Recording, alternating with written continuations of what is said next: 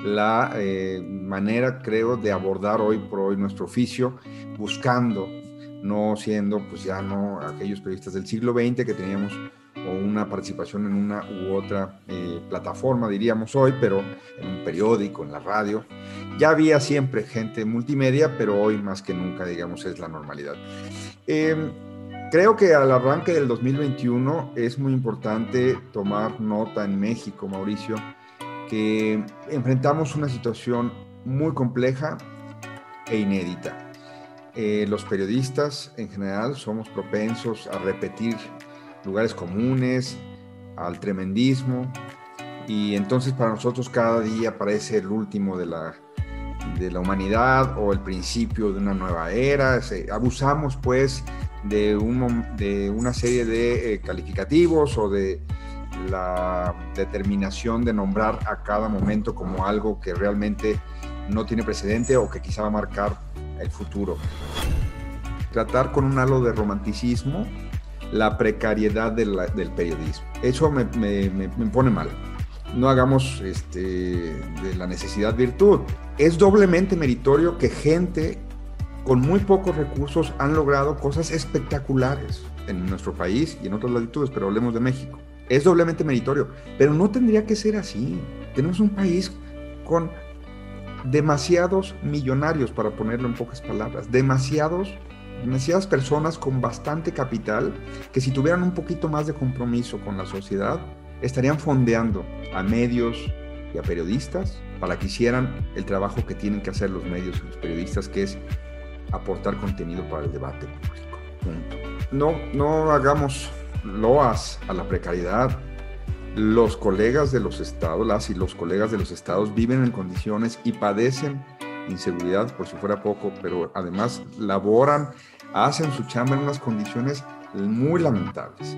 El periodismo bajo fuego, entre los líderes autoritarios y las plataformas sociales que hoy deciden qué es lo que se puede publicar y qué es lo que no. En México, como en Estados Unidos, a los medios se les ve con recelo, con desconfianza, como defensores o enemigos del poder, nunca en el punto medio.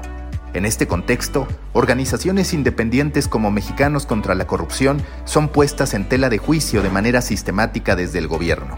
Se les acusa aquí, pero también a El Faro en El Salvador, o a las organizaciones que no convienen a los intereses de Jair Bolsonaro en Brasil, o lo que ha hecho Donald Trump en Estados Unidos, de ser poco éticos, de ocultar el nombre de sus donantes, incluso de lavar dinero. ¿Qué hizo mal la industria de los medios para padecer esta crisis de credibilidad? ¿Qué se puede hacer para que la realización de investigaciones especiales no pase por donaciones anónimas? ¿Hay algo que han dejado de hacer los legacy media mexicanos? Es Salvador Camarena, director de investigación periodística de Mexicanos contra la Corrupción, columnista del Financiero y host del podcast de El País México. Yo soy Mauricio Cabrera y este es The Coffee, episodio 2, temporada 3. Comenzamos.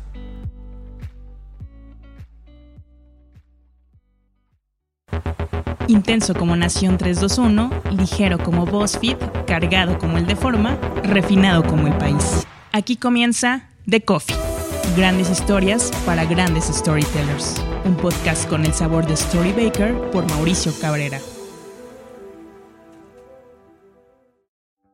Storybakers les recuerdo que pueden recibir directo en su bandeja de entrada todos los insights, análisis y tendencias que genero para ustedes a través de mi newsletter. Suscríbanse en storybaker.co, así, sin M, storybaker.co.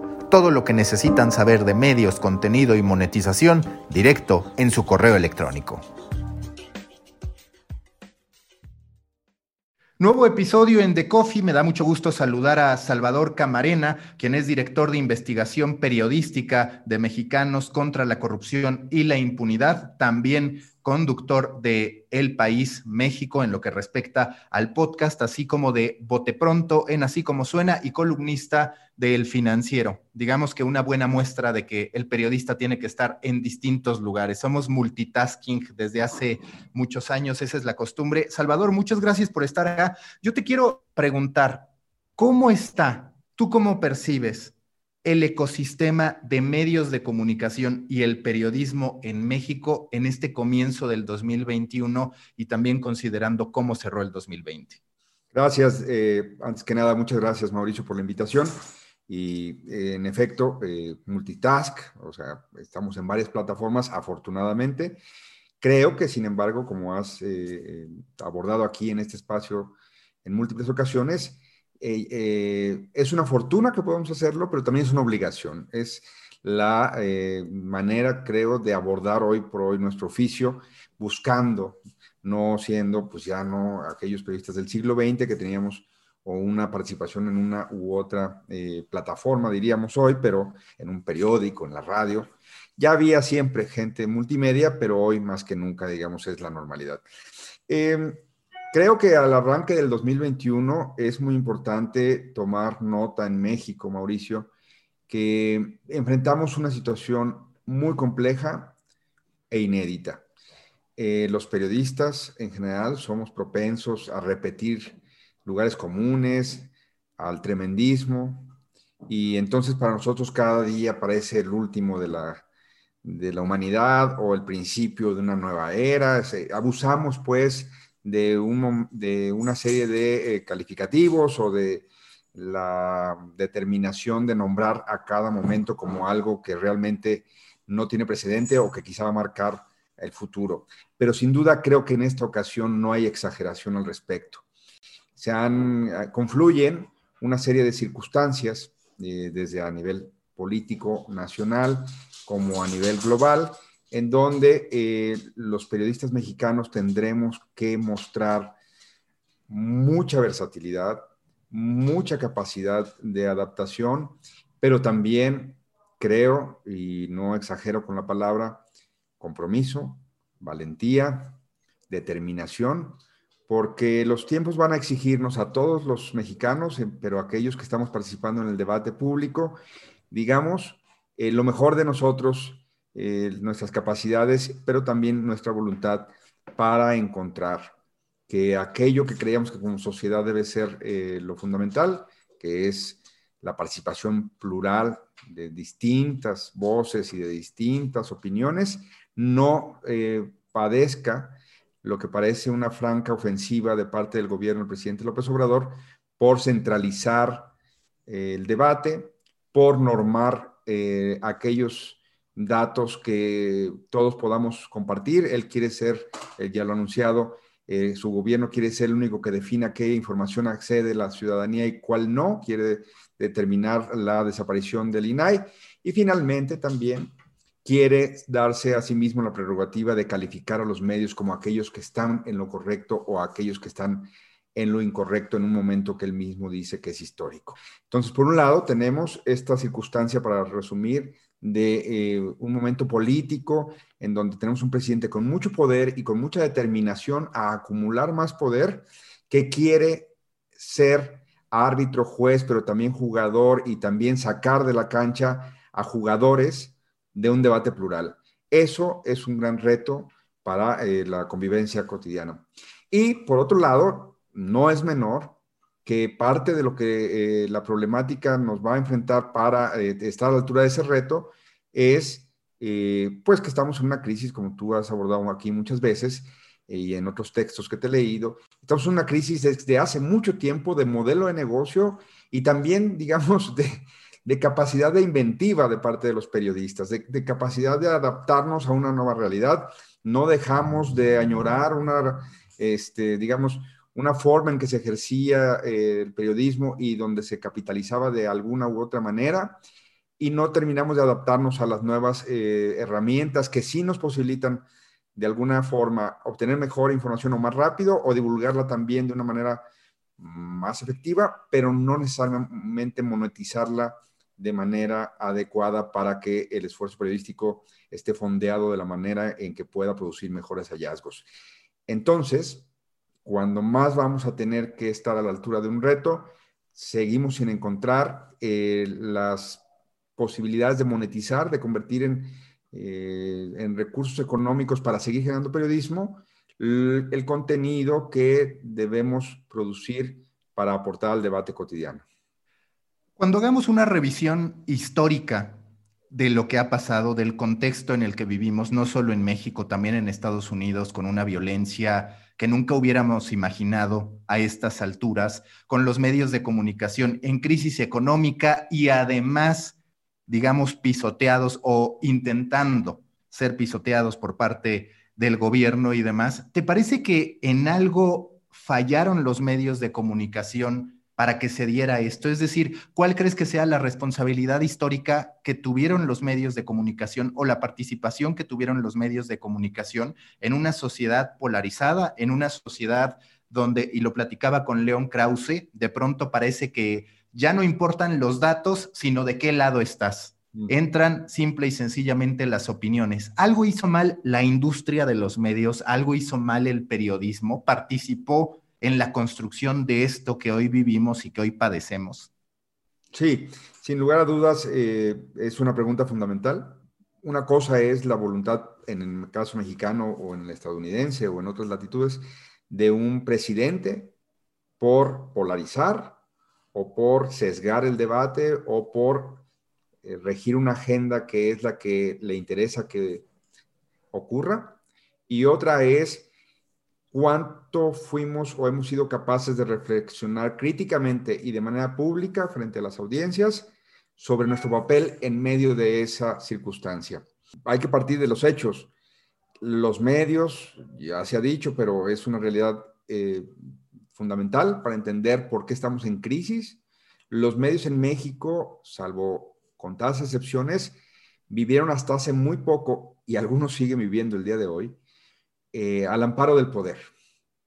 El presidente Peña Nieto gastó, eh, dilapidó 3 mil millones de dólares en publicidad y eso es lo que conocemos en documentos. No sabemos cuánto más en otro tipo de favores, en otro tipo de canonjías. 3 mil millones de dólares que se repartieron de manera discrecional a medios de comunicación o ni siquiera a medios de comunicación, pero sí a periodistas y a una serie de participantes en la esfera de los medios, digamos.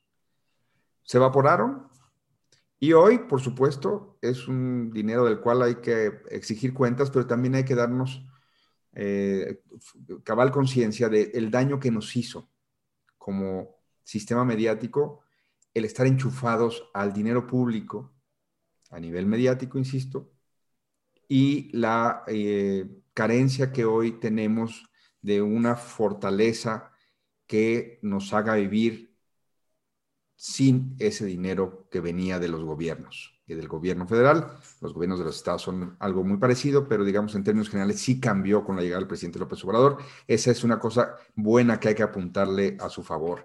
Él redujo muchísimo ese monto, se, gasta hoy alrededor de la tercera o menos de la tercera parte de lo que se gastaba. Sin embargo, se repiten vicios de discrecionalidad, de falta de claridad, de, pues hay que decirlo, tenemos la suspicacia de que se privilegia a unos porque, comillas, son cercanos al presidente o le están, digamos, ayudando al presidente y a otros se les castiga porque el presidente los ve con malos ojos. Entonces, lo primero es recordar que venimos de un modelo disfuncional donde el dinero público pervirtió las posibilidades de muchos medios de comunicación de un desarrollo independiente, vigoroso, que pudiera vivir de sus lectores, de sus audiencias, y en cambio hoy estamos todos en un en una increíble vulnerabilidad al respecto. El segundo punto es, ante un presidente avasallante, ¿qué es lo que nos toca hacer? Un reto muy importante, creemos, es, eh, y digo creemos porque se discutió en Mexicanos contra la Corrupción, por lo menos en el equipo de periodistas, es tratar de ser equidistantes, tratar de no ser identificados como gente que está en contra de un proyecto político específico. Eh, colegas de Venezuela que han lidiado con primero el presidente Chávez y ahora con Maduro, eh, nos recomendaban mucho eso. Traten de no ser identificados como un opositor. Es complicado, eh, pero lo que no debe ser complicado es que nuestras investigaciones deben dar cuenta de una pluralidad, de que no solo investigamos al gobierno federal, ahora con Morena en la presidencia, porque antes estuvimos también investigando mucho al gobierno de Enrique Peña Nieto del PRI, pero también hemos investigado gobiernos de los estados y también investigamos delegaciones o alcaldías y también investigamos el Congreso y actores particulares. La Cruz Roja Mexicana fue objeto de una investigación de nuestra parte, las iglesias, en fin. Tenemos que ser, antes que nada, para ser concreto con la respuesta, vistos por la sociedad como un jugador que cubre toda la realidad y que no tiene un sesgo específico o deliberado a la hora de abordar las problemáticas porque quiera beneficiar a unos o perjudicar a otros. Eso es complicado. Y es más complicado cuando el presidente de la República es alguien como López Obrador, que concentra toda la atención en él, que disfruta de eso y que además saca partido de eso. Entonces hay que saber cuándo entrar y cuándo salir. Y hay que también recordarle a las audiencias que uno no es que quiera cubrir mucho a López Obrador, es que también el tamaño del gobierno federal es impresionante frente a otras entidades, entonces no tiene nada que ver. Entonces necesariamente sí tendrá más cobertura que los estados de la República o que otros poderes de la Unión. La tercera cosa que yo creo es estar conscientes en todo tiempo de que esa polarización es utilizada por los políticos. Hoy en Estados Unidos se discute, pues, cómo dentro del mismo Partido Republicano, cito un artículo de este fin de semana en el New York Times, eh, había quienes jugaban, incluso cuando al parecer no le estaban dando toda la razón al presidente Trump, y había quienes jugaban a todavía llevar más lejos los deseos del presidente Trump. Entonces hay que recordar siempre que aunque seamos actores que tenemos una participación pública, los medios tenemos una responsabilidad igualmente pública en mantener conciencia de que los actores políticos van a pretender utilizarnos para sus fines. Y a veces es inevitable poner en la mesa información que va a ser utilizada por unos o por otros, pero lo que sí tiene que estar claro es que nuestra motivación no fue una, sino servir a los lectores, a las audiencias. Creo que sí somos corresponsables de la polarización, en tanto no denunciamos, insisto, con pluralidad y distinta panorámica, es decir, diversificada, a todos aquellos que están abusando del sistema, no solo los, del gobierno actual, sino también los que se fueron, cuando tenemos claro que somos, y antes que nada eh, tenemos que seguir ajenos a cualquier agenda en contra o a favor, a pesar de que alguien quiera etiquetarnos de esa manera para deslegitimarnos o para vulnerar nuestra credibilidad. Son tiempos en que eso, el anclaje que logramos hacer con las audiencias, es lo más crucial. Y muchas veces las descuidamos porque, como tenemos los periodistas desde hace mucho tiempo la tentación, a veces eh, olvidamos que no nos toca hablar con el poder. Decían los viejos tabloides británicos, háblale a los de abajo para que escuchen los de arriba, pero es a los de abajo, es con las bases, es con la sociedad con la que tenemos que tener la interlocución permanente y no caer en el señuelo de que somos parte de eh, el diálogo que sostiene cada mañanera el presidente López Obrador y que tenemos que figurar ahí para, estar dentro del juego. No, nosotros tenemos que servir solo y nada más a las necesidades de las audiencias. Hablas de un punto medular que es no ponerte camisetas o sobre todo que la audiencia no te las ponga, porque estoy totalmente convencido de que hay quienes tienen la camiseta puesta y otros que no teniendo la puesta se las adjudican. ¿Cómo va en ese punto Mexicanos contra la Corrupción, que además es uno de los de las organizaciones, de los movimientos que siempre o que constantemente son cuestionados por el presidente López Obrador. ¿Y hasta qué punto consideras que ya la audiencia en realidad tiene una idea preestablecida de lo que le gusta escuchar y de lo que no, que es el otro gran punto, donde ya no importan los datos, donde muchas veces puedes mostrar documentos, puedes mostrar cualquier cosa y aún así la gente no se mueve respecto ya ni siquiera a su postura ideológica, sino a la opinión sobre ese medio de comunicación o sobre esa organización que está publicando un contenido. Eh, déjame hablar, aclaro aquí, solo a nombre de los periodistas, a nombre mío propio y de los periodistas mexicanos contra la corrupción y impunidad, porque no soy vocero de la organización, participo, soy uno de los cinco directores, estoy diciendo directores, pero también pues, la presidenta de Mexicanos contra la Corrupción, María Amparo Casares, asumí, eh, es directora y presidenta, pues. Eh, entonces, solo aclarando eso, con mucho gusto abordo el tema. Para mí, como periodista de Mexicanos contra la Corrupción, eh, hay que tener varias conciencias encendidas todas las mañanas desde muy temprano, porque además el presidente pues es muy madrugador, como todo mundo lo sabe. La primera es no caer en el juego del presidente. El presidente es un político y es un muy buen político. No digo que sea un político que nos vaya a hacer mucho bien. Lo que digo es que él sabe ejecutar su papel muy bien y no hay que olvidarlo. Él está haciendo su juego y lo que necesita son adversarios, porque en su narrativa esta maniquea de que hay buenos y malos, él necesita tener enfrente a los malos. Y ha elegido desde tiempo atrás, todo el mundo lo sabe, a Mexicanos contra la Corrupción como uno de los entes a los que le gusta ponerle eh, etiquetas o epítetos para denostarnos, para descalificarnos, para que, como tú bien decías, Mauricio, a priori alguien ya no lea nuestros reportajes, sino que digan, no, ¿por qué los voy a leer si ya sé lo que pretenden? Pues no, no saben lo que pretendemos. Somos una organización joven, tenemos cinco años apenas, estamos cumpliendo cinco años en este arranque del 2021, y en esa corta trayectoria, pues, digo, hay que acreditar la pluralidad que hemos dejado de manifiesto en las investigaciones, insisto con algo que ya mencionaba hace un momento. Claro, eh, somos junto con Animal Político quienes llevamos a cabo la investigación de la estafa maestra, en donde todo el sistema priista quedó desnudado de principio a fin. Y eh, sus secuelas se siguen viendo y el presidente de la República las sigue aprovechando. Y qué bueno, porque mientras más presión social haya y más compromiso del gobierno se pueda exigir, pues tenemos que saber a dónde fueron a parar esos miles de millones de pesos que fueron desviados de las arcas. Entonces, por ahí hay un equilibrio que tener, que es claro de lo que hace el presidente es su juego, no tengo por qué yo entrar a su juego. Entonces, si en la mañana dice que nosotros somos A o B y, si nos pone pintos y la verdad, Mauricio, no es... Eh, choro, como se dice coloquialmente, creo que es la palabra más adecuada para comunicar esto, nosotros lo vemos con distancia. El presidente está haciendo un eh, argumento para sus seguidores, para sus propósitos, y a nosotros nos toca entrar en ese debate. Porque nos toca seguir y no confundir nuestro papel, que es seguir investigando eh, desvíos, eh, posibles actos de corrupción de su gobierno y de muchos gobiernos y de otros entes públicos, como ya decía.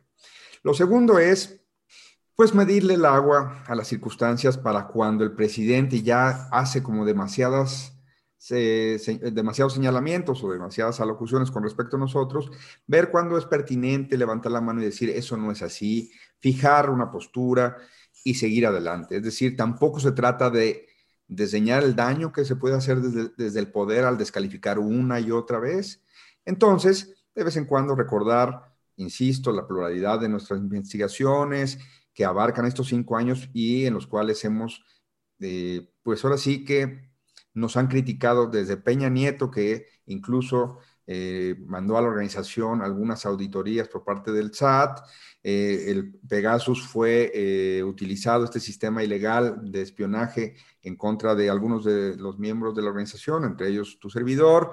En fin, recordar ahí que los dichos del presidente están alejados de la realidad, que nosotros tenemos un trabajo que nos respalda y que queremos que nos siga respaldando. Entonces, de vez en cuando también hay que decir, si el presidente ya hizo demasiadas menciones, si no conviene o no fijar una postura y seguir adelante, no, no atorarse ahí.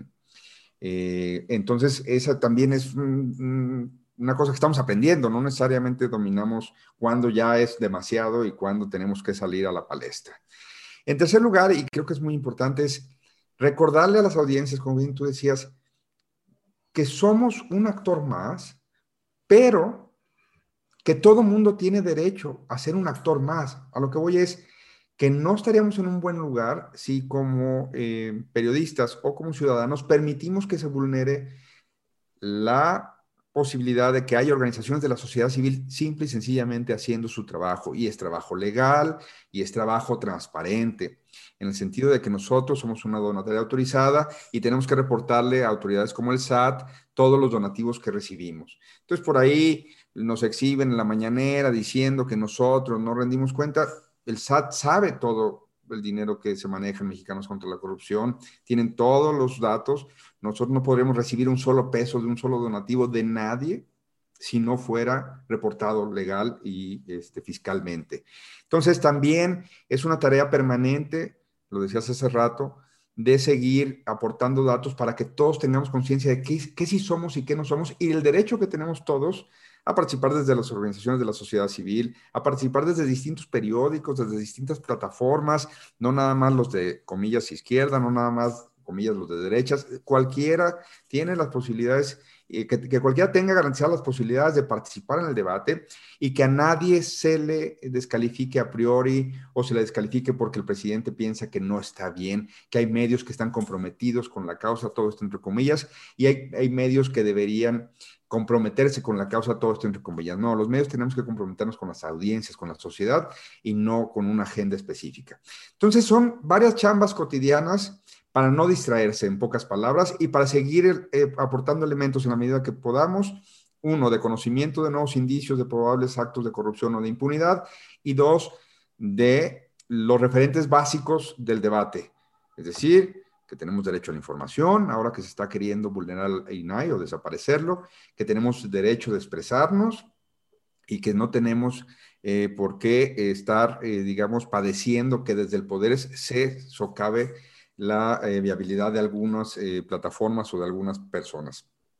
Eso creo que es lo que nos toca en combinación, estar atentos, saber cuándo intervenir, seguir haciendo tu chamba, no comprar boletos que no te tocan, no creerte una importancia que no tienes y que sean las audiencias, la sociedad la que valore tu trabajo a lo largo del tiempo, Mauricio. Esto va a durar muchos años. Esta presidencia, pues, supongo que se acabará en el 2024, pero puede ganar otra vez Morena y qué bueno, que gane el que la sociedad mexicana quiera. Pero los periodistas tenemos que pensar en mediano y largo plazo, no, no tenemos que estar pensando que a nosotros nos define la voz presidencial de esta administración o de cualquiera anterior. Haciendo un ejercicio de autocrítica, ¿Hay algunos puntos en los que consideres que Mexicanos contra la Corrupción ha fallado en la transparencia de su proyecto? Lo pregunto no señalando, sino haciendo comparativos con, por ejemplo, lo que ocurre en El Salvador, donde el presidente apunta a El Faro, claramente lo ve también como un medio adverso a su gobierno y entonces empieza a hablar de potencial lavado de dinero, de desvío de recursos, en fin, de cualquier cantidad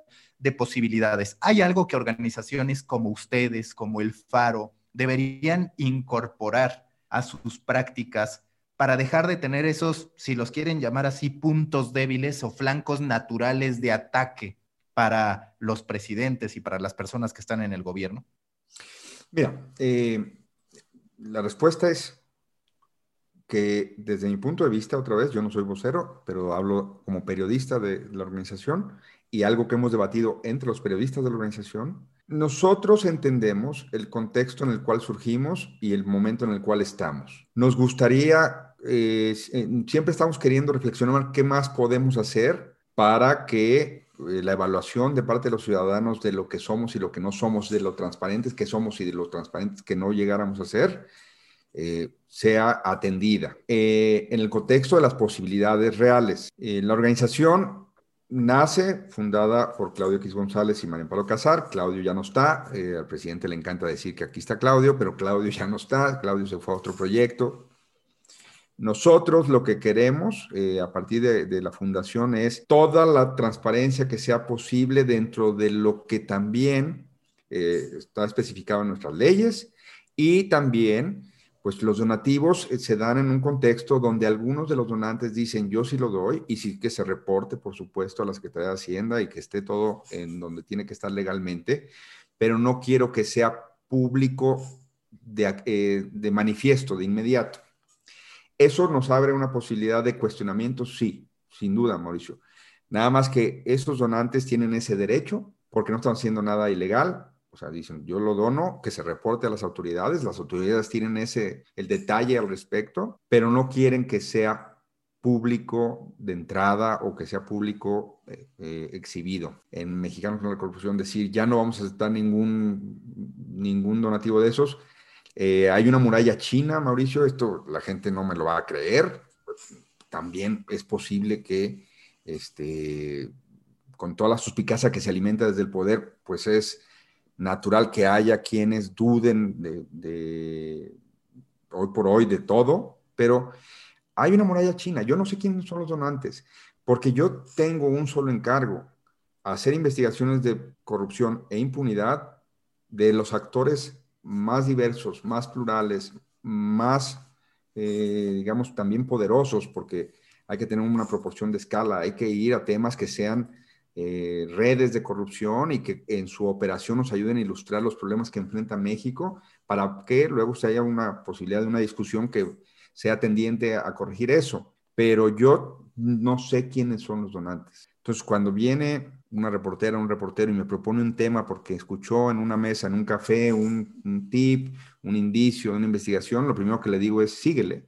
Y luego ya llega con un documento, hace una solicitud de información, luego dice, mira, ya está cuadrando así, síguele. Y cuando se termina la investigación, hombre, pueden faltar algunos detalles, pero cuando ya está el cuerpo de la investigación, ya la llevo con los directivos y la presidenta en este caso, y les digo, traemos esto. Y así, ahí, pues ya nomás se ejecutan eh, asuntos relativos a dónde conviene publicarlo, porque tenemos alianzas con algunos medios, cuándo conviene, porque hay muchos trabajos eh, pendientes, están las otras divisiones de la propia organización desarrollando sus agendas, y entonces entre todos vamos acomodando ahí la publicación de los diferentes materiales. Pero Mauricio, eh, yo no puedo hacer investigaciones de, investigaciones de corrupción e impunidad programando los alcances de las mismas. Cualquiera, pregúntale a Alejandra Shanik, pregúntale a Marcela Turati, pregúntale a Daniel Izárraga, que ahora ya no está con nosotros. Si cuando empiezas una investigación sabes a dónde te va a llevar. Entonces, la organización funciona y funciona muy bien porque los periodistas trabajamos de manera independiente. Y sí ha llegado a pasar que cuando publicamos la investigación, vienen los nombres de algunos donantes ahí, tal, pues mala tarde. Nosotros publicamos los hallazgos a los que podemos respaldar con sustento documental, con versiones eh, consolidadas, y hasta ahí, y hasta hoy van cinco muy buenos años donde hemos podido ejecutar este modelo. Entonces, autocrítica, siempre nos gustaría más transparencia. Hemos visto las organizaciones que han tenido pues problemas porque aceptaron algún donativo de X o de Y y a lo largo del tiempo luego resultó que estaba ligado a un escándalo internacional tipo Odebrecht. Pues sí, pues, eh, pues supongo que si se llegara a dar el caso tendríamos un problemón, pero hoy por hoy afortunadamente los periodistas arrancamos una investigación cuando ya está, insisto, el cuerpo de esta consolidada, la presentamos a los directivos y a la presidencia y a partir de eso lo que se discute son términos de publicación, eh, forma y tiempo, eh, pero afortunadamente no se involucra a este o aquel, entonces si procede o no, eso afortunadamente no está contemplado como uno de los escenarios. Nosotros tenemos que publicar lo que podamos documentar, se trata de quien se trate. En México, en El Salvador, en otros países de la región, estamos condenados a que las organizaciones que investigan al poder con este nivel, digamos, con esta profundidad, tengan que sustentarse así, es decir, a que no se encuentre otro modelo que pueda ser más transparente, más evidente, como a final de cuentas ocurre, pues claro, el caso del New York Times, incluso en Argentina hablamos de medios de ya 250 mil suscriptores y demás, es decir, números que, que suenan con fuerza, que en México tristemente vamos muy atrás. ¿A ti te parece que para este tipo de periodismo vamos a tener que seguir con este mecanismo o si vislumbras que en un par de años, en tres, cuatro años, se pueda llevar este tipo de periodismo, estas iniciativas, este compromiso que de manera natural se debería tener, que siempre debería estar en el ADN de los medios, pero que tuvo, digamos que, resguardarse en apoyos de organizaciones internacionales, en apoyos de donantes y demás? Eh, tengo como varias respuestas, déjame ver si logro eh, administrarlas. Eh, la primera es, Mexicanos contra la corrupción Mm, afortunadamente no se ha dado el caso en el sentido de que no, no hemos padecido de fondeo. Tenemos fondos suficientes para hacer viajes a Brasil para revisar el expediente de Odebrecht o a Estados Unidos a buscar las casas de César Duarte. En fin, dicho eso, no, es que nos sobra el dinero, pero quiero, quiero ser puntual de que hemos contado con recursos para hacer nuestras investigaciones. A mí me da mucho temor, sería mi primera respuesta habiendo hecho este prólogo, eh, esta romanticización, es una palabra espantosa y no sé si exista, pero esto de eh, tratar con un halo de romanticismo la precariedad del periodismo. Eso me, me, pone mal. No hagamos este, de la necesidad virtud es doblemente meritorio que gente con muy pocos recursos han logrado cosas espectaculares en nuestro país y en otras latitudes, pero hablemos de México. Es doblemente meritorio, pero no tendría que ser así. Tenemos un país con demasiados millonarios, para ponerlo en pocas palabras, demasiados demasiadas personas con bastante capital que si tuvieran un poquito más de compromiso con la sociedad, estarían fondeando a medios y a periodistas para que hicieran el trabajo que tienen que hacer los medios y los periodistas, que es aportar contenido para el debate público. Punto. No, no hagamos loas a la precariedad. Los colegas de los estados, las y los colegas de los estados viven en condiciones y padecen inseguridad, por si fuera poco, pero además laboran, hacen su chamba en unas condiciones muy lamentables. No pocos de la capital también enfrentan serias carencias.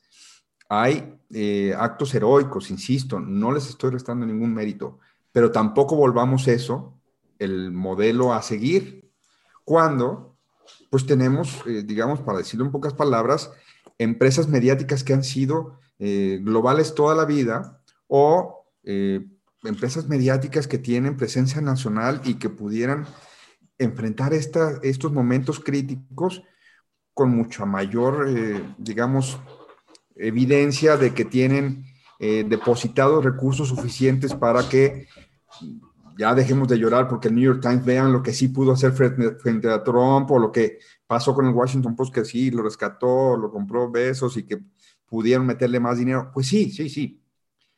Pero a nivel de escala, aquí en este país hay dinero suficiente para que hubiera también más compromiso manifiesto de algunos capitales con respecto al periodismo que se tiene que producir y al que tiene que eh, dotársele de recursos económicos y materiales para que se lleve a cabo. Entonces, creo que cuando hablamos de que nos falta creatividad para encontrar un modelo de monetización o para un nuevo modelo de negocios, también, también nos faltan quizá hombres y mujeres de negocios que quieran jugársela a través del periodismo en un compromiso de hacer un buen negocio, ¿eh? porque tampoco se trata de filantropía, ni mucho menos. Por eso también me niego a pensar que solamente organizaciones de la sociedad civil, como Mexicanos contra la Corrupción, sean este, el futuro del periodismo. ¿Por qué? O, desde dónde solamente tendría que ser así? Imagínate si con el presidente de la República que está tratando de vulnerar a las organizaciones de la sociedad civil eh, lograra eh, su propósito, pues entonces significaría ridículamente que entonces el periodismo estaría condenado porque si no lo hace Quinto Elemento, que hacen un trabajo estupendo, o si no lo hacen periodistas de a pie, no, eh, no, no lo va a hacer nadie. No, no. Qué bueno que existe Quinto Elemento, qué bueno que existe periodistas de a pie, qué bueno que existe Animal Político. ¿Y dónde están los que estaban antes? ¿Y dónde están los que deberían estar también participando desde medios más convencionales en ese debate? Revisa los últimos ganadores del Premio Nacional de Periodismo y qué bueno que se esté premiando bolsas alternativas y a sitios y plataformas no convencionales. Pero también nos debería decir, oye, ¿qué están haciendo los convencionales en este momento tan crítico? Y que quizás además ahí también puede estar la explicación de por qué encontramos que en países latinoamericanos, Brasil, Argentina, incluso Colombia, han acelerado los legacy media su adquisición de suscriptores, mientras que los legacy media mexicanos primero se tardaron mucho en poner un muro de pago, el Universal es el que más recientemente lo hizo, Reforma lo traía, pero bueno, con una serie de equivocaciones. ¿Ves en el panorama o en, un análisis que realices esa falta de periodismo a profundidad lleva también al estancamiento, a que no se vea en México lo que sí se ve en otros países con este tipo de presidentes que curiosamente contribuyen a que entonces se incremente el interés de la gente por suscribirse a medios de comunicación? Creo que ahí hay un elemento que no hemos abordado, que es de tiempo atrás una calidad bastante deficiente de múltiples contenidos, notas que no se entienden, para decirlo en pocas palabras, en este o en aquel periódico eh, en esta o en aquella radio o televisora. Es decir, demasiado, eh, demasiada cobertura en momentos coyunturales y nada de profundidad, muy poco de apuesta a reportajes eh, que aporten información que haga entender una realidad de distinta forma Creo que son esfuerzos marginales en los medios convencionales. Eh, destaco los reportajes del equipo de Denise Merker en punto de partida, pues que se, proponían sí ser un contenido muy distinto. Creo que se han tardado eh, algunos de los medios que mencionaste en, aportarnos algo, eh, y te lo digo también como columnista, porque a veces parece que los periódicos solamente estamos llenos de columnas. Eh, por cierto, decían cuando nació Reforma, yo llegué a los pocos meses, no, no, fui fundador, pero llegué a los pocos meses, nos decían el Partenón, porque quedaban puras columnas en pie, porque lo demás era muy, este, todavía inmaduro. Fue, por supuesto, ese diario se volvió muy importante y tuvo eh, una maduración bastante óptima, pero hay que recordar cómo empezó. La pregunta sería, eh, ¿hacia dónde va hoy? ¿Cómo, cómo eh, explicar pues que Reforma no tenga una unidad de reportajes especiales o de reporteros de investigación que nos dé un repaso a Mexicanos contra la Corrupción todos los días. Yo encuentro que el liderazgo de muchas de las informaciones eh, viene más a menudo de animal político que de cabezales históricos en nuestra prensa. Eh, me da mucho gusto por Daniel Moreno, que creo que es completamente meritorio lo que ha logrado, pero también hace surgir la pregunta de ¿y, dónde están las empresas tradicionales de medios que luego se sorprenden precisamente de que nadie se quiera suscribir a sus plataformas? Yo creo que hay muchas autocríticas, hace rato mencionabas la que nos tocaba hacer a los de Mexicanos contra la Corrupción, pero también como gremio nos hace falta mucha autocrítica de... Eh, hace poco estuve en el jurado del Premio de Periodismo de Jalisco, que participo a menudo en ese jurado, me tocó el de crónica en esta ocasión, en la inmediata anterior, y declaramos de cierto, y las crónicas que leían, leías eran verdaderamente de tristeza, pero no por los chavos o las chavas que estaban proponiéndolas, sino porque veías que había una carencia de edición, que cómo era posible que aquello se hubiera publicado, ya no digas, ya no digas que se hubiera presentado un premio. ¿Cómo es posible que no hubo editoras y editores que dijeron esto no pasa? Tiene que retrabajarse. Bueno, no es que no haya, es que no las ponen, no les dan el tiempo, no les dan, no hay tampoco, creo, Mauricio, mucho ahí sí eh, misterio. Tú mismo has trabajado en esta industria, pero ahora los columnistas este, escribimos, afortunadamente en el financiero a mí me va bien al respecto, pero muchas veces lo que escribe sale. No digo que porque te deberían de corregir o censurar o que deberías estar confiado a que alguien va a ver tus tonterías. No, es que se, rompió la posibilidad de que haya eh, una serie de mecanismos para verificación y validación, decir, lo que está diciendo este señor camarero no tiene ningún sentido. ¿Están seguros que esto es lo que escribió? ¿Y esto es lo que quiere decir? Podría ponerlo en un blog, el texto que envías, y saldría igual de bien o igual de mal. Entonces, creo que la industria tiene muchos pendientes que revisar, desde equipos especiales de periodistas de investigación, pero también de la calidad intrínseca del producto que al que quieres que luego la gente se suscriba.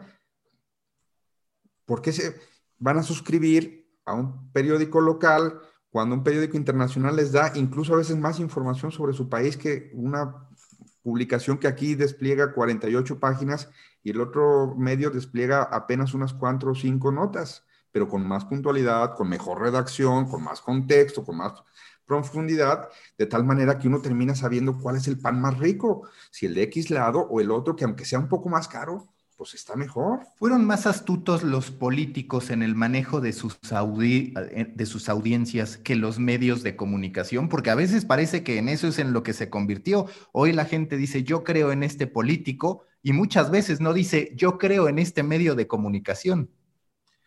Para hacer una respuesta que fuera justa incluso con nuestros medios de comunicación, donde me toca hablar en primera persona de corresponsabilidad, pues yo he sido parte de, estos 30 años, pues, eh, pues ni modo de decir que son los medios los que fallan, pues uno ha estado ahí 30 años, pero para ser justo incluso con nuestros medios, habría que decir, Mauricio, que todos sabemos que nuestros políticos no rinden cuentas de lo que gastan en las redes sociales que ahora que está de moda que Twitter y que Facebook están eh, quitándole al presidente Trump sus, eh, sus plataformas, que le están prohibiendo su acceso, eh, ahora que le, que le quitan eso al presidente Trump, hay que, hay que por lo menos aducir o señalar la hipocresía de estos señores Zuckerberg y estos que tienen monetizando la polarización y haciéndosele de la vista gorda muchos años. Y ahora quieren salvar el pescuezo 11 días antes de que salga el presidente Trump de la Casa Blanca.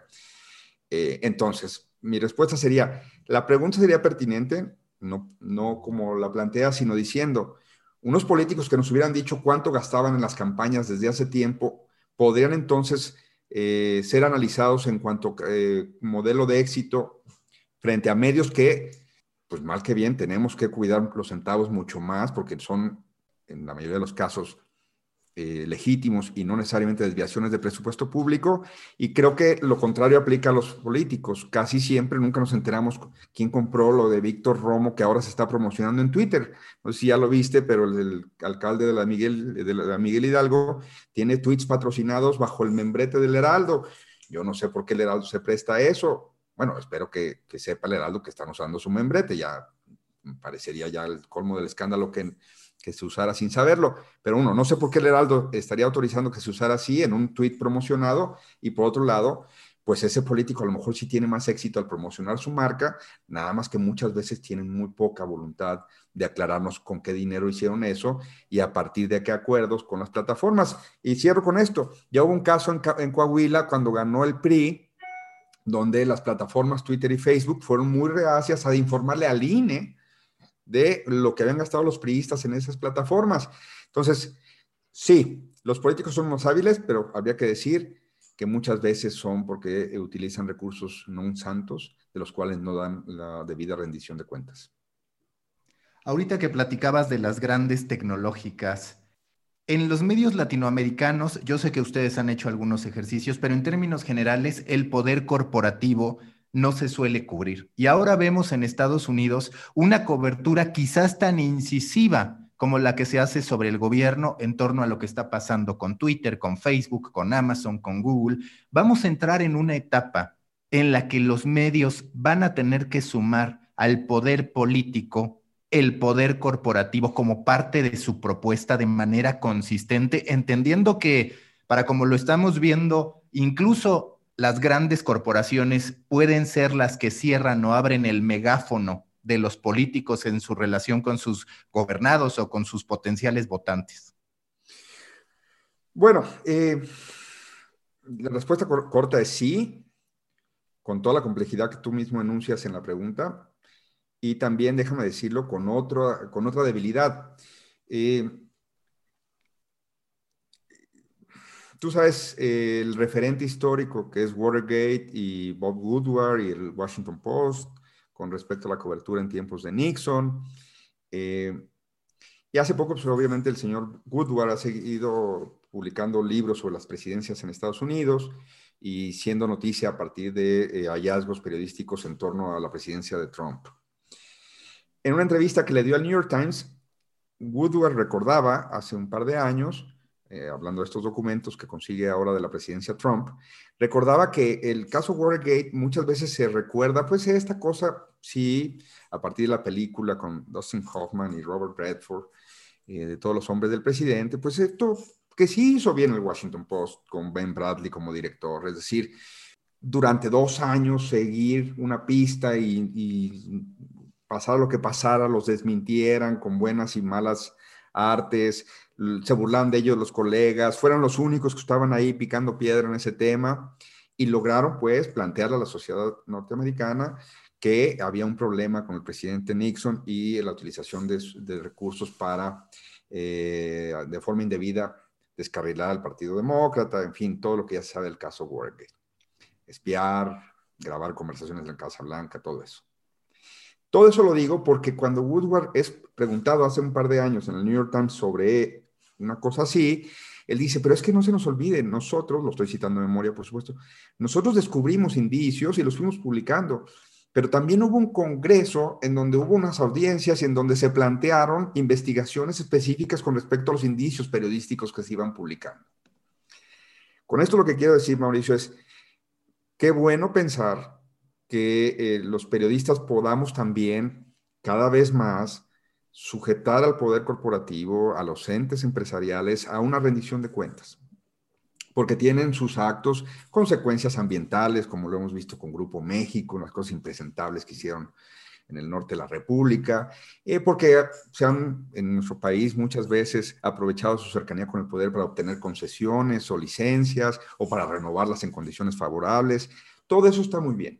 Pero ojo, el papel de la prensa es uno muy específico y diría que con cierta decencia, es decir, yo no diría que a, total plenitud, pero con bastante, eh, pues nos podemos defender como prensa de que se ha cuestionado a poderes empresariales durante muchos años de distinto orden. Pero si no hay las otras patas de la mesa, como en el caso Watergate, si no hay un Congreso de la Unión listo para hacer valer la autoridad que tiene y citar en, comisiones y hacer audiencias y revisar casos de presuntos abusos, actos de corrupción, cosas indebidas. Si no hay en el edificio todos los elementos puestos, sí, pues sí, claro que estamos preocupados todos porque ahora WhatsApp te pide que le, diga, que le digas que sí y no sabes ni a qué le estás diciendo que sí. Pero a la prensa nos toca cuestionar y buscar expertos y, plantear, oye, ¿por qué WhatsApp les nos está pidiendo a todos los ciudadanos que ahora hagamos esto? Pero al Congreso de la Unión también le toca y a la Secretaría de Comunicaciones y Transportes y al IFETEL, o como se llame ahora, IFT, o como se llame, y al presidente de la República. Claro. La respuesta sería sí, pero no confundir con que nosotros tenemos esa obligación de estar también vigilando los abusos de entes o de poderes fácticos, como le decían antes. Ahora son amigos del presidente, pero esos poderes fácticos de antes también tienen que seguir siendo parte de la cobertura de los medios, nada más que no basta.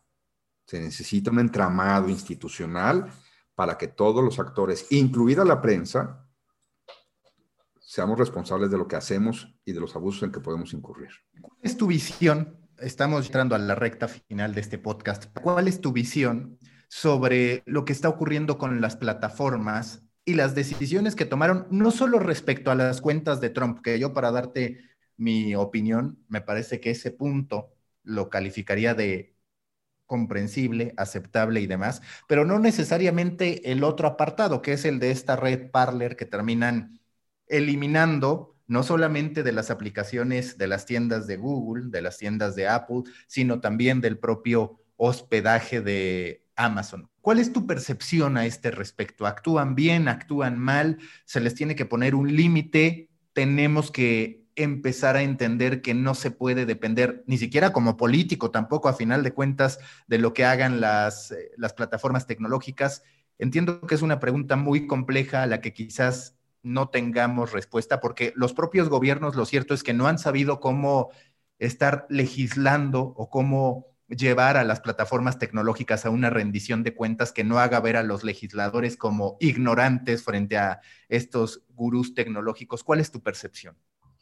Eh, yo creo que eh, el tema que planteas, eh, yo por supuesto soy uno más de los que milita en la ignorancia de la mayoría de estas cosas con respecto a la evolución de las plataformas, los riesgos que involucran y la gran concentración de poder que han alcanzado, pero digamos que lo que alcanzo eh, lo que vislumbro es, desde hace tiempo, hablando de espejos, eh, viendo en las audiencias que se han hecho en el Congreso de Estados Unidos con el señor Zuckerberg y lo inverosímiles de sus pretextos, lo verdaderamente diría infantiles si no fuera para, eh, si no fuera una manera de, insultar a los niños, y no quiero eso, sino, pero son verdaderamente eh, más bien insultantes de la inteligencia de cualquier ciudadano lo que argumentan de cómo es posible que permitieran infiltraciones, sustracción de información, sustracción sostenida y sistemática de datos para luego manipularla para tratar de vulnerar eh, las posibilidades de X o Y candidata a candidato. Cuando uno ve a esos hombres del poder, que además luego son para ese prototipos eh, o ejemplos a seguir porque han acumulado una riqueza demencial y porque van de buena onda por la vida, dar esas respuestas tan insultantes, insisto, a la inteligencia, uno cae en cuenta de que estamos en un problema grave, que esta gente está eh, deliberadamente eh, eh, diseñando mecanismos de abuso de su posición para perpetuarse ahí, para marginar a otros actores, a otros competidores y para tenernos a los ciudadanos como, digamos, su mercancía. Y creo que en general los medios, pero también toda la sociedad, no hemos hecho la labor de detenernos y decir, este, ser más críticos a la hora de sumarte a las olas tecnológicas, digitales, conversacionales, y simplemente creemos que todo es conseguir el último teléfono que ha salido al mercado y estar ya sin darnos cuenta de lo que estamos dando, lo que estamos cediendo. Ya no digamos ahora sí en una sociedad como la estadounidense que todavía tiene estas eh, audiencias en el Senado y esta tradición, mal que bien, de romper monopolios, de cuestionar el empoderamiento indebido de algunos actores, sino en un país como México, donde se vende el padrón electoral una y otra vez se ha reporteado y se ha denunciado cómo se vulnera la información de todas las personas y se vende y se, se trafica. Donde a ti y a mí nos llega un mensaje del senador, diputado ahora, o ya no sé qué sea, debe tener licencia, Mario Delgado, eh, por un asunto partidista, un SMS que uno dice, ¿por qué este señor me está mandando este mensaje? Cuando las elecciones, insisto, todos nuestros teléfonos son sujetos de teleencuestas en donde nos quieren eh, eh, inducir, antes que sacar información, nos quieren manipular. Creo, Mauricio, que si no hubiéramos hablado los últimos 40 minutos del otro que hablamos, este, este mero tema ya sería más que suficiente para que entre todos tratemos de reflexionar sobre qué hemos hecho, porque quizá el día que nos demos cuenta de lo que hicimos, o sea, qué hemos hecho, hablando hoy en presente, pero el día que lo veamos en retrospectiva, quizá nos arrepintamos mucho de no haber tenido más precaución, más mesura en esto de a cuáles plataformas me suscribo y cuántas veces digo, sí, sí, sí, acepto los términos y condiciones y nunca me di cuenta. Tú viste seguramente la obra de teatro que trajeron eh, Diego Luna y Luis Gerardo Méndez, Privacidad. Lo digo pues, porque es una, creo, una imagen muy simple. Eh, los términos y condiciones de iTunes o de iPhone, no recuerdo bien, eh, son más largos, creo que una obra de Shakespeare. Entonces, pues, ¿quién va a leer La Tempestad? ¿Quién, o, quién leería los términos y condiciones de iPhone en vez de leer La Tempestad de Shakespeare? Pues sí, por eso le ponemos que sí aceptas, pero nunca leíste lo que estabas aceptando. Este, este tema, eh, mm, que salió en la reportada de la revista The Economist hace tres meses, es que ¿quién controla la conversación? Pues sí, ahí por una vez hay que estar de acuerdo con el presidente López Obrador. Oigan, despacio, ¿cómo, cómo que le quitaron su cuenta? ¿Quién lo juzgó y quién determinó y quién es la voz todopoderosa que dice tú sí hablas y tú no hablas en esta red social? Creo que hay un debate eh, que dar. Por supuesto que el presidente Trump es una de las personas más nocivas que hay en el mundo y que se le permitieron muchísimos abusos, pero también este, estas plataformas no pueden nada más ahora presentarse como las que de última hora nos ayudan a, quitarnos el cáncer de encima. No, no hay tal. Y creo que en una nación como México, donde tiene instituciones tan débiles y partidos y políticos tan propensos a abusar de los ciudadanos, mm, veremos en las próximas elecciones, sin lugar a dudas, cómo eh, estas mismas redes sociales son utilizadas y estas se dejarán utilizar para, insisto, eh, tratar de manipular el voto ciudadano. No me queda la menor duda, insisto que ahí están ya los tweets que circulaban la semana pasada del señor Víctor Romo de la Miguel Hidalgo patrocinados. ¿Patrocinados con quién? ¿Dónde dice cuánto pagó? ¿Cuándo nos informan eso? ¿Con qué pagó?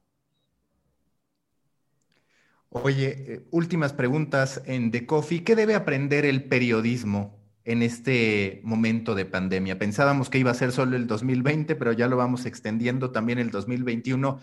Para ti, ¿qué debe aprender el periodismo? ¿Qué lecciones debe tener muy claras para no olvidar el periodismo entre todo lo que hemos vivido? Déjame decir una para no, tratar de, dármelas de que ya, ya aprendí algo.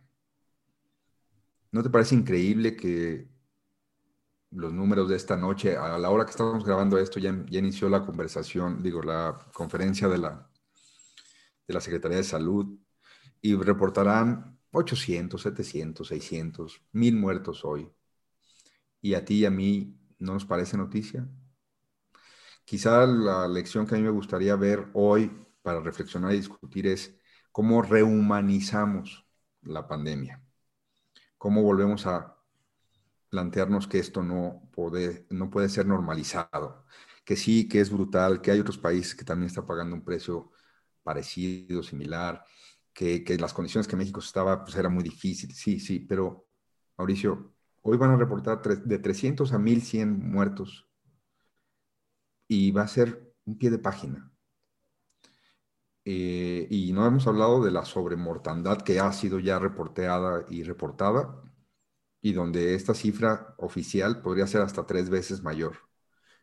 Y hoy no es el debate. Hoy el debate es la grasejada del presidente en la mañanera, la, el meme de no sé quién, el este, debate del PRI con el no sé qué.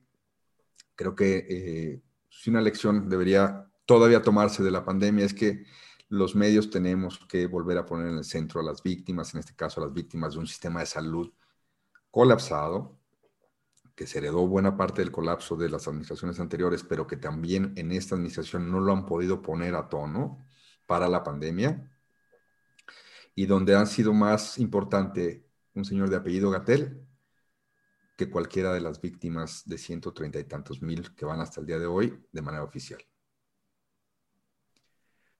¿Qué libro reciente recomendarías a la gente en torno a periodismo, en torno a sociedad, en torno a entender lo que estamos viviendo? Eh, déjame, voy por ahí porque lo, leí apenas este fin de semana.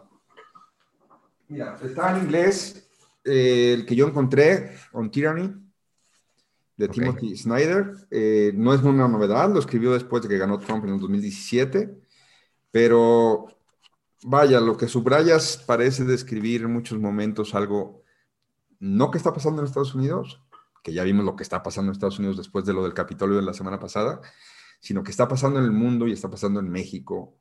Entonces, eh, ese sin lugar a dudas. Y la última pregunta de siempre en The Coffee, que a veces es la más complicada porque nunca se pregunta, pero es, si tú fueras un tipo de café a partir de tu personalidad, de lo que quieres proyectar, ¿a qué sabría el café Salvador Camarena? Eh, me gusta esa frase, muy trillada, pero muy real.